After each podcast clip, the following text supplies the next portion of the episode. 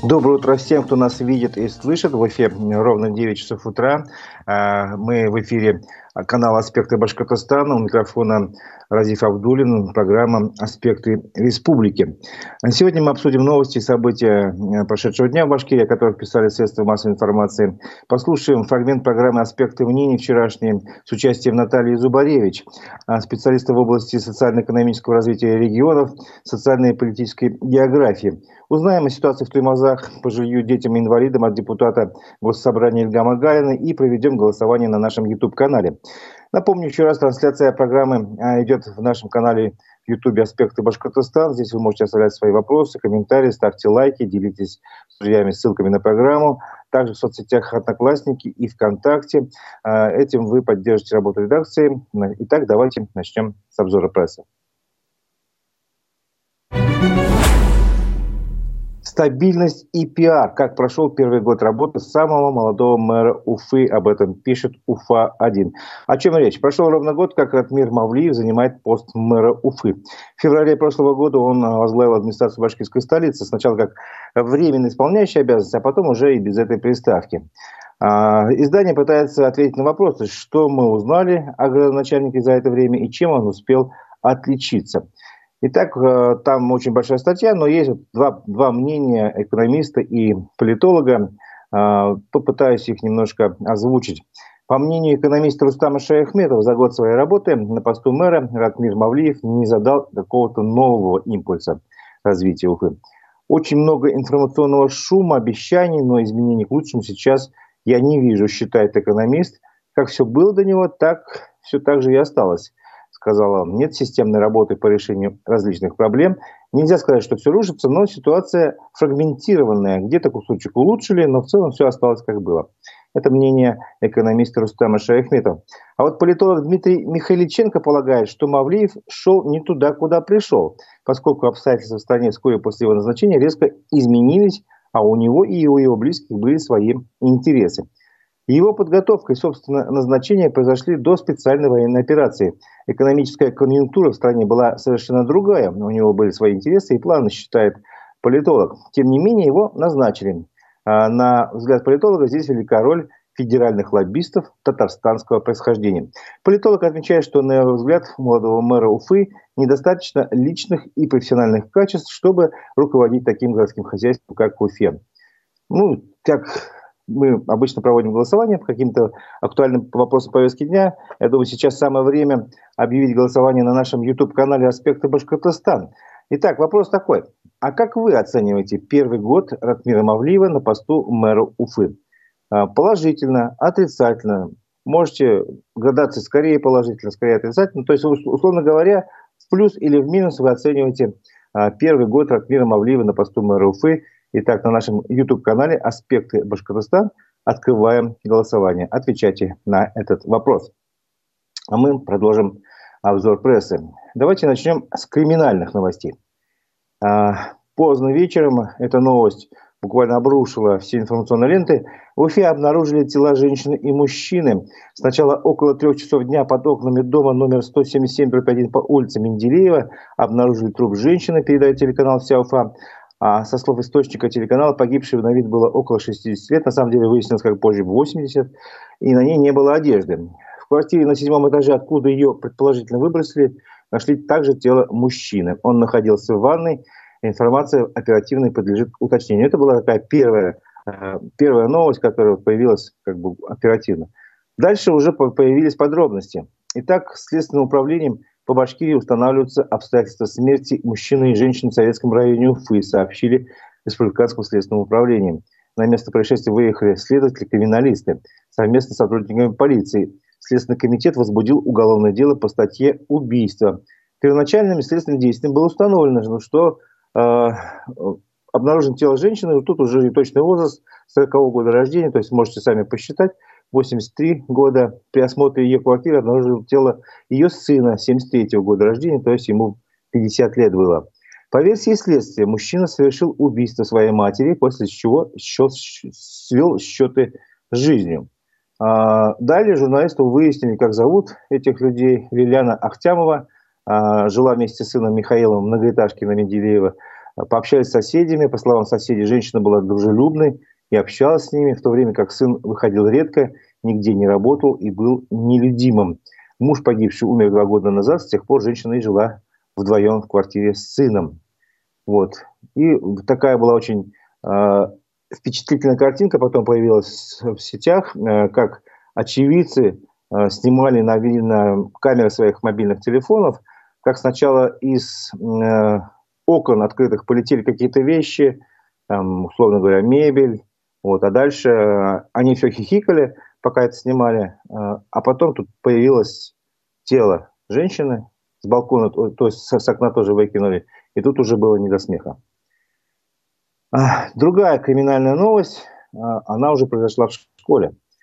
В финской школе третий классник пришел на занятия с ножом и угрожал зарезать одноклассницу. Об этом пишет УФА-1.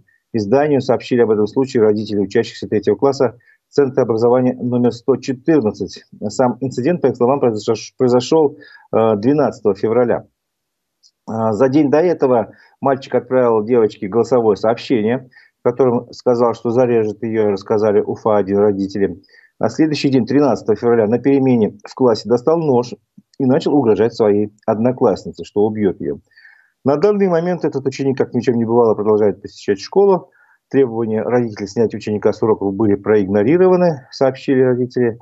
Девочка боится идти в школу, у нее начались проблемы со здоровьем на нервной почве. Учитель пытается все это замять. Родители боятся за жизнь и здоровье своих детей. А, издание пыталось связаться с директором Центра образования, с Фагимой Мухарлямовой. Она от комментариев отказалась. А мать ученицы, школьницы, подтвердила, что мальчик действительно грозил ее дочери расправой. Она отметила, что позже мальчик принес ей извинения, но этого, по ее словам, мало, чтобы успокоить дочь. Ну, само собой.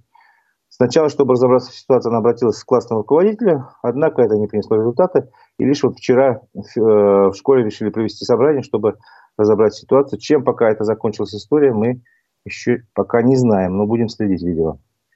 А, Третья криминальная новость, условно, но из зала суда. Супруга сотрудника Уфимского военкомата Константина Воропаева признала вину в посредничестве при продаже военных билетов. Но это знаменитое дело о продаже покупки военных билетов спортсменам, а, в которой участвовал ее муж. А, и, как выяснилось, жена тоже при этом была соучастником. Анжелика Воропаева заявила о своем раскаянии на заседании Калининского суда Уфы, сообщает Уфа-1. А, супругу начальника отделения подготовки и призыва граждан на военную службу военкомата Орджоникидзевского, Калининского и Октябрьского районов Уфы обвиняет в посредничестве при продаже военных билетов. А ее мужа э, Константина Воропаева обвиняют в незаконном оформлении военных билетов для воспитанников и бывших игроков хоккейного клуба «Салават Юлаев». А, вчера на судебном заседании женщина признала свою вину. По ее словам, цену за их услуги назначал муж – и вот что она сказала на суде, Анжелика Воропаева, искренне раскаиваюсь в содеянном, понимаю, что моим поступкам нет оправдания, но раньше я никогда не нарушала закон.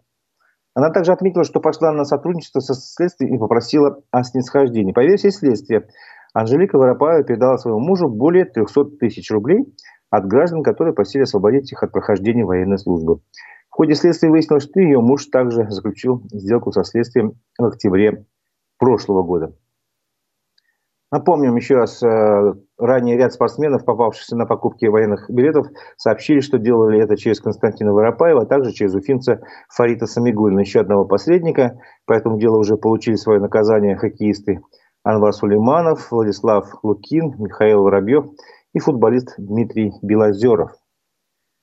И завершим криминальные новости истории из Туймазов – в распоряжении редакции оказался весьма интересный документ, ответ на депутатский запрос депутата Госсобрания Башкирии Ильгама Галина из Министерства финансов об использовании средств из бюджета на приобретение жилья для детей-сирот. Зачитаю фрагмент из этого документа. Итак, Министерством финансов проведена внеплановая проверка в отношении использования субвенций администрации Тымазинского района. Установлено, что за счет субвенций, выделенных в 2020 году, администрации района были приобретены два помещения. Они не соответствуют требованиям, предъявляемым к жилым помещениям, предоставляемым инвалидам и семьям с детьми-инвалидами. А, всего было выделено а, более 2,5 миллионов рублей. Одно из этих помещений, Северное 14А, не, пере, не передано, Другое передано в октябре 2020 года, но через два года этот договор был расторгнут. По факту приобретения жилых помещений, не соответствующих требованиям, возбуждено уголовное дело. Конец цитаты. Ну, мы попросили коротко прояснить ситуацию депутата Госсобрания Ильгама Галина, и вот что он рассказал нам по телефону. Давайте послушаем. Ребенок инвалид, а два года по ним боремся. И пока мы боролись, много семей тоже в чат к нам пришли, мы параллельно им тоже помогали. Получается, это где-то два года назад к вам обратились? Да, два года назад обратились. Я с ними случайно встретился, когда в администрации вел прием граждан. Пришли они, и смотрю, исполнительная власть их не хотела подпускать ко мне-то. Ну, я вышел, их завел, и всю боль они рассказали мне. Я действительно потом отдельно с ними встретил. И после этого сделали они обращение, я начал отправлять депутатские запросы. Следственный комитет отправил, прокуратуру, во все органы власти, чтобы разобрались.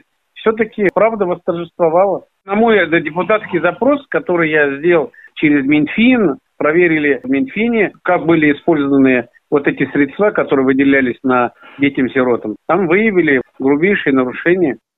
Это был депутат Госсобрания Ильгам Гаин. Он в свое время занимался проблемой предоставления непригодного жилья ребенку-инвалиду в Тымазах, как выяснилось, э, на два жилых помещения было потрачено более 2,5 миллионов рублей. Жилье не соответствовало требованиям. По данному факту возбуждено уголовное дело. Другим новостям. Активистам движения «Стельтамак Дыши» предложили перенести дату экологического митинга. Напомним, ранее активисты этого города подали уведомление на проведение митинга под лозунгами «За Путина», «За победу», «За чистый воздух», на 25 февраля. Им пришел ответ от администрации города, что на площадке, запрошенной для проведения митинга, уже запланировано другое массовое мероприятие. Об этом сообщил активист движения Павел Осипов на страничке э, своего движения «Стильтамак Тыши».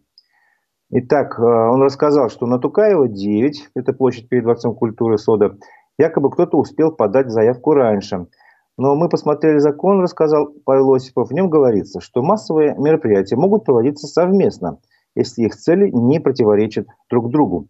Причина отказа в этом случае может быть проведение другого публичного мероприятия, только если об этом была публикация в прессе. А, кроме того, нам предложили поменять дату, но не предложили поменять место проведения митинга, хотя в городе есть еще несколько площадок. По словам Павла Осипова, они не смогли найти никакой публикации. Ну, вот как обычно бывает так у нас вот. И, ну, они решили не, не бездействовать. Э, и, по словам экоактивистов, они подали в администрацию Стельтамака два уточняющих запроса э, к своему уведомлению. В, в одном они просят раскрыть суть второго публичного мероприятия и рассмотреть возможность совместно с ним проведения своего митинга. А во втором они предлагают поменять место проведения митинга, поскольку, по их словам, в городе достаточно площадок, там они называют, там штук 5 как минимум точно есть. А, так что посмотрим, что будет дальше в Стельтамаке. Другая новость из этого же города. А, сообщили об этом а, мэр города Рустам Газизов, сообщил в своем телеграм-канале. В Стельтамаке открыли центр поддержки участников специальной военной операции и членов их семей. Это первый подобный центр в Башкирии. По словам мэра Стельтамака Устама Газизова, в центре в режиме единого окна родные и близкие бойцов, а также сами военнослужащие могут получить волонтерскую, консультационную, юридическую и медико-психологическую помощь. Кроме того, сюда мог, смогут обратиться и те, кто желает эту помощь сам оказать. Ну, давайте адрес почитаем. Центр поддержки располагается по адресу э, Стельтамак, Худайбердина, 122. Работает он с 10 до 8 вечера в субботу с 10 до 2, в воскресенье выходной день. И есть телефон, куда можно обратиться по всем вопросам. Если у вас есть ручка под рукой, бумага, запишите или запомните. 8 929 75 74 892. 8 929 75 74 892. Это были новости из Тельтамака. Перейдем к новостям экономики. В Башкирии объемы кредитования крупного бизнеса в прошлом году снизились из-за заморозки инвестпроектов. Об этом сообщает РБК УФА. Однако объемы кредитов в экономике региона выросли за счет ипотеки и малого и среднего бизнеса. Итак, давайте немножко цифр. Объем кредитования экономики Башкирии на 1 декабря прошлого года составил 1 триллион 160 миллиардов рублей. По сравнению с такой же датой 2021 э, года показатель увеличился на 9,2%. Э, рост кредитование населения организации было обеспечено в основном за счет ипотеки и займов для малого и среднего бизнеса. Об этом сообщил управляющий Нацбанком э, в Башкирии Марат Кашапов. Ну, что касается ипотеки, ипотека на 1 января э, этого года составила 390 миллиардов рублей, что на 19% больше начала 2022 года. Э, достаточно большой рост. Кредитный портфель предприятий малого и среднего бизнеса достиг 150 миллиардов рублей и увеличился на 42%. Это еще больший рост. А, это такие цифры, такие темпы а, объяснили мерами поддержки малого и среднего бизнеса в Нацбанке.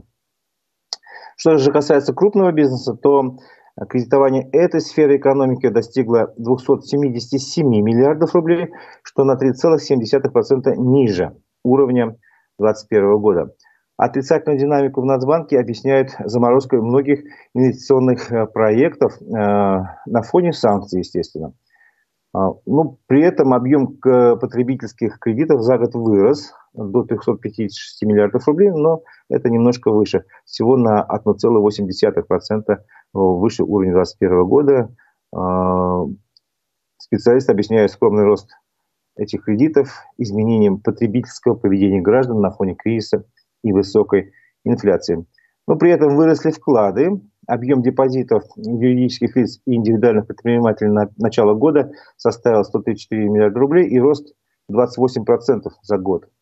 А при этом вклады физических лиц э, выросли на 12,8%, а доля валютных вкладов жителей сократилась. Ну, понятно почему там почти в два раза, с 8,6 до 4,3%. И вот после всех этих экономических выкладок и цифр я предлагаю послушать фрагмент программы «Аспекты мнений» с участием Натальи Зубаревич, э, великолепного специалиста в области социально-экономического развития регионов, социальной и политической географии. Вчера наш коллега Руслан Валиев в ходе программы «Аспекты мнений» попросил ее оценить итоги прошлого года для Башкирии. Давайте послушаем этот фрагмент. Год 22 он оказался чуть более успешным, чем многие прогнозировали. И страна даже не выкарабкалась, а более-менее стабильно стоит на ногах в экономическом смысле. Согласны ли вы с этим тезисом? Если да, почему? Если нет, почему? Ваши слова, как когда-то говорили, улыбнули чуть более успешным. Он оказался заметно менее проблемным на первый mm-hmm. взгляд. Он не успешный, он все равно проблемный. Весной ожидали, что проблемы будут нарастать быстро, они нарастают относительно медленно. Вот и вся разница. По итогам 2022 года совокупный объем по всем субъектам дефицита нет. Дефицита нет. Но дефицит имели 49 регионов из 80 с лишним. Башкортостан закончил этот год средненько, абсолютно средненько башкирская содовая компания. Здесь и пищевая, и глицинированная, и промышленная сода. Есть ли у вас какие-то сведения о том, какова ситуация на этом рынке, в принципе, и в этой компании, как дела? И все ли будет хорошо в этом смысле с поступлениями от да нее? Деталей не знаю, но знаю, что эта компания экспортировала. Угу. Насколько я понимаю, на соду запретов нет, никаких санкций. А дальше будем смотреть, готовы ли покупать ее продукцию те, куда она экспортировала или придется перенаправлять куда-то в другие места. Тут надо знать рынок очень хорошо. И поэтому, что вы так с этой содовой компанией заморачиваетесь-то? От нее налоговых доходов кот наплакал. Кот наплакал доходов. И смотрите, пожалуйста, на Роснефть кормильца вашего, заплатили ли они дивиденды. Сейчас суженная бюджетная статистика, очень трудно добываемая, легально можно, но сложно. И вот я не могу посмотреть, поскольку у меня суженный ряд, не все показатели есть, заплатила ли Роснефть дивиденды на долю акций, которые принадлежат Республике Башкортостан. В прежние mm-hmm. годы очень часто эти платежи проходили с большим опозданием. По сравнению с этой содовой компанией, тфу, по деньгам бюджетным. Вот тут собака зарыта. Какова доходность комплексов Салавате? Это «Газпром» угу. и, соответственно, Сибур, если память не изменяет, вместе рулят. Вот где ваши деньги. Как-то так в крупных федеральных компаниях устроено, что основная часть прибыли теми или иными способами перекатывается, перетягивается на штаб-квартиру, которая находится в Москве. А региону достается, скажем, не так много. И Роснефть известный в этом смысле игрок, и мое сочувствие Башкортостану. А в Татарстане вот оно туда, в свой бюджет идет. Дальше. Акцизы. У вас же моторное топливо, у вас же водочка неплохая. И по акцизам по всей стране рост 18%, а у вас все-таки 22%. А эти акцизы почти 10% доходов вашего бюджета. Вот это и поддержало. Ну ладно, это мы разобрались. Что же вам добавило? Трансферты. Вам добавили денежки при том, что вы регион, у которого выше среднего доля федеральной помощи в доходах бюджета, то по итогам 2022 года вам трансферты нарастили всем регионам на 9, а вам на 12. И в результате у вас в бюджете теперь, консолидированном бюджете региона, 30% составляет федеральная помощь. 30. В среднем по стране 21. Если берем Татарстан, сейчас по памяти говорю, ну там будет где-то процентов 13-15, ну вот как, ну, супернефтяной регион. Теперь по расходам. И тут я пришла, не мое изумление, но тут вы как-то, ну как в стишке, мы с Тамарой ходим парой, только я не знаю, проходимки мы с Тамарой или нет. Ну вот сейчас давайте смотреть. По расходам. Вся страна нарастила на 16, вы аккуратненько на 15, Татарстан безумно на 32. Что случилось? Это гигантский рост расходов прежде всего на так называемую нацэкономику. Там почти половина всех расходов – это дорожное строительство, в меньшей степени транспорт. Но вся страна плюс 27, Башкортостан плюс 38, Татарстан плюс 33. То есть вы сильно опередили страну. И здесь возможны два объяснения. Объяснение первое. Действительно дали много субсидий на дорожное строительство. Объяснение второе которые я ничем не могу подкрепить. Давайте считать, что это моя гипотеза. Но можно я скажу так, я это знаю.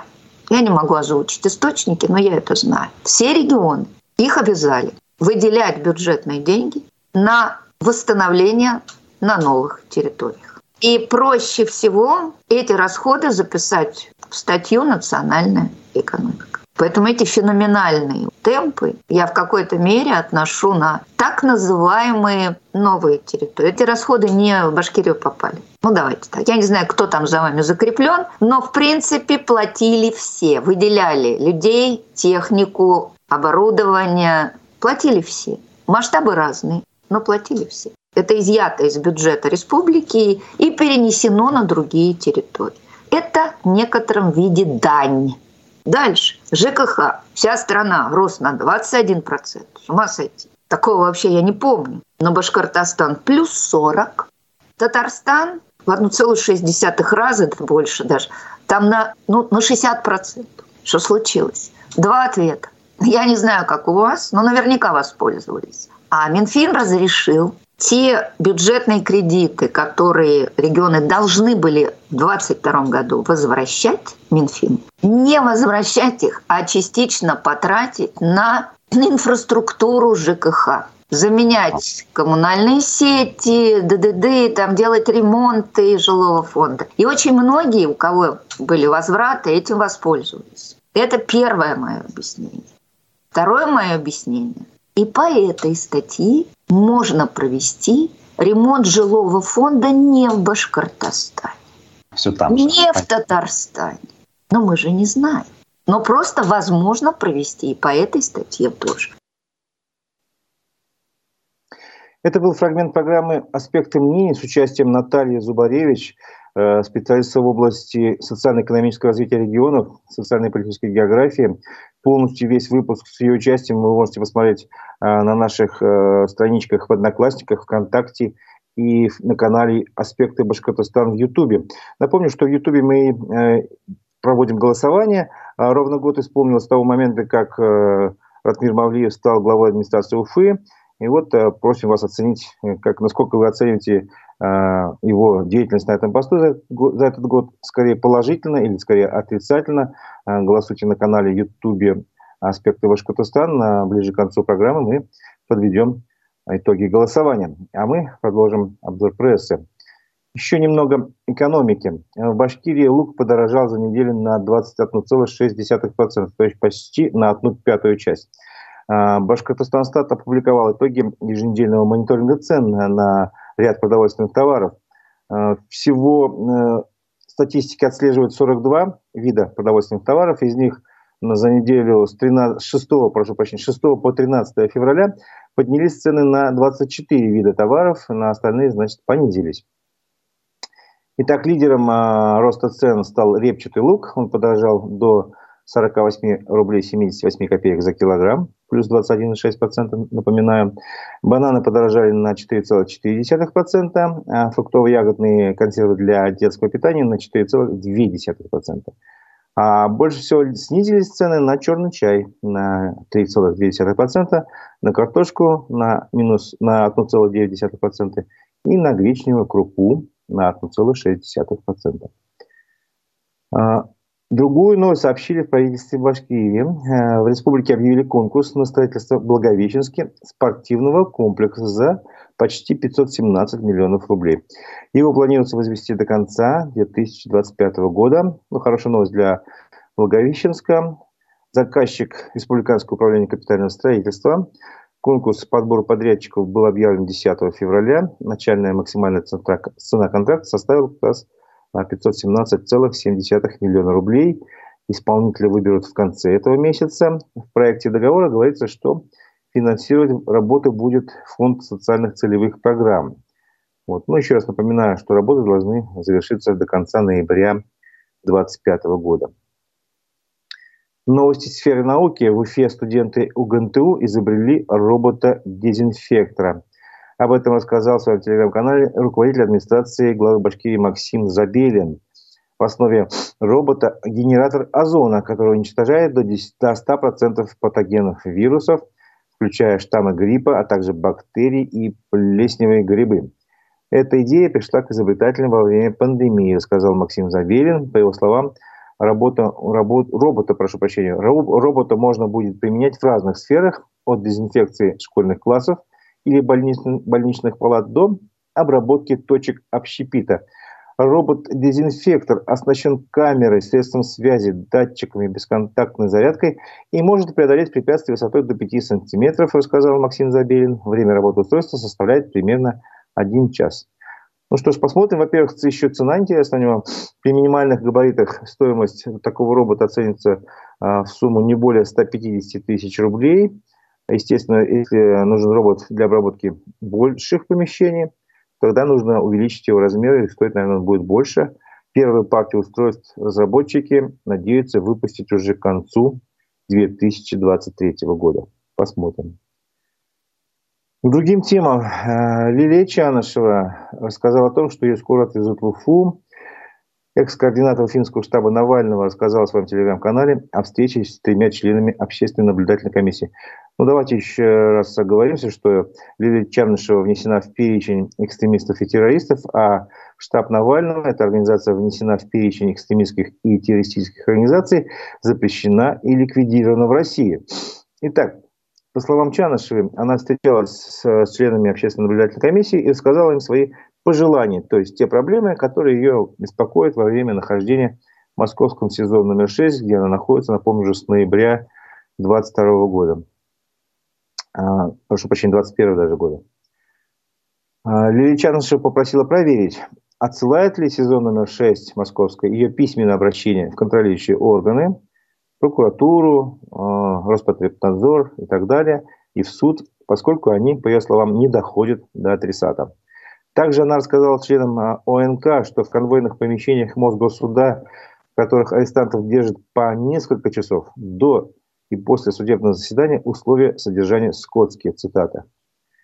А некоторые в шутку называют эти помещения стойлом или кладовой, рассказала Лилия Чанышева.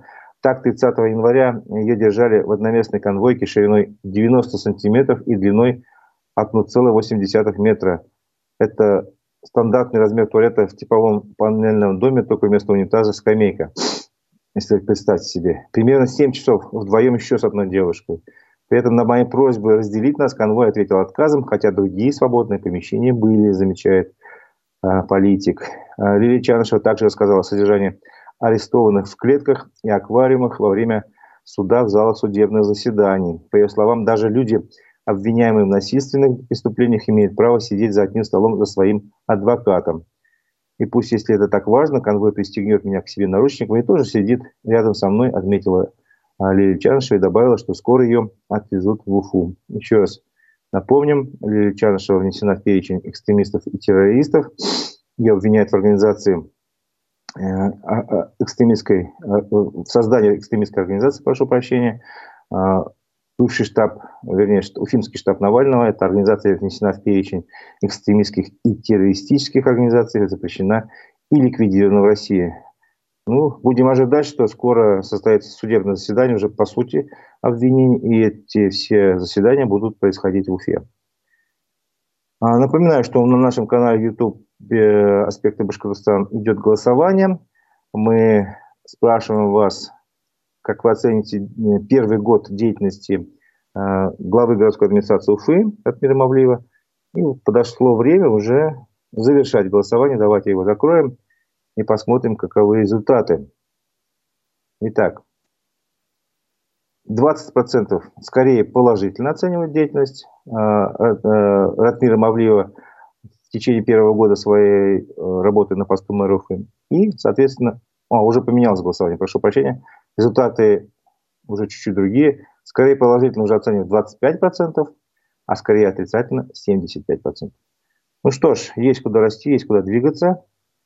А, на этом а, мы нашу программу завершаем. Напомню, что сегодня в эфире в 11 часов вас ожидает программа «Аспекты городских мнений».